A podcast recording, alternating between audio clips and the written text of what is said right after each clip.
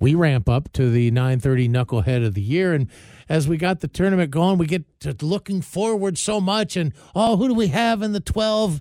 Uh, you know, uh, the brackets and everything to do the big tournament. And this year's 9:30 knucklehead, we almost lost sight of who won last year, John.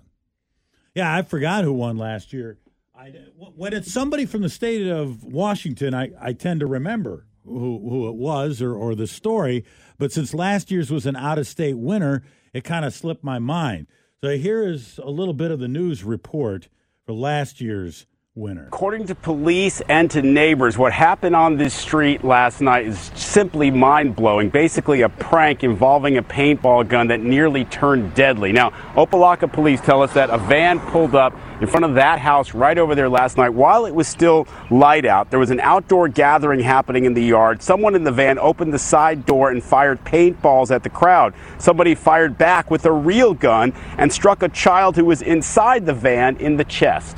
Now, the knuckleheads here were the two people in the vehicle, not the child, because as I remember, I think it was the child's idea. The child, I Yeah. thought the child went to dad and said, "Dad, I got a great." And dad's like, "This is a great idea. Why didn't I think of this?" The 10 year old Miami boy asked his 26 year old father to take him by a paintball drive by. Yeah, Let's let's drive in the neighborhood and do paintball drive-bys.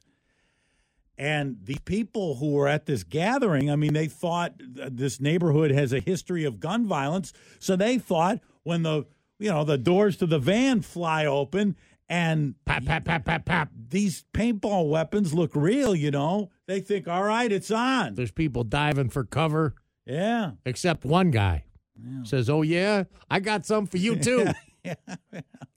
One of the neighbors was afraid and he shot back, and one of the kids apparently got hit in the car, which is unbelievable. Like, why would a parent do that with their kids? Yeah. now, Because it was a great idea, that's why. and if there was even a third level of knuckleheadedness that we could lay on top of this story, after the 26 year old dad took his kid to, for the drive by and they slung the door open and hit him with the paintballs, and then the return fire guy, you know, they got hit. He doesn't take him to the hospital. He goes home.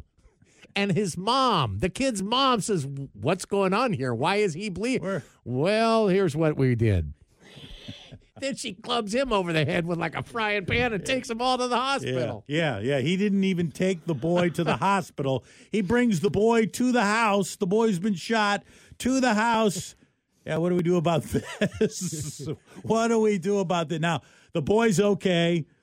I, I assume the, the dad is, was arrested. I mean, I would think, right? I mean, I, I, don't know what happened to the guy who shot at these two, but a knucklehead William- crown went out. William, the father, the 26 year old, has been had been at the time charged with child neglect Yeah. with great bodily harm. Okay, yeah.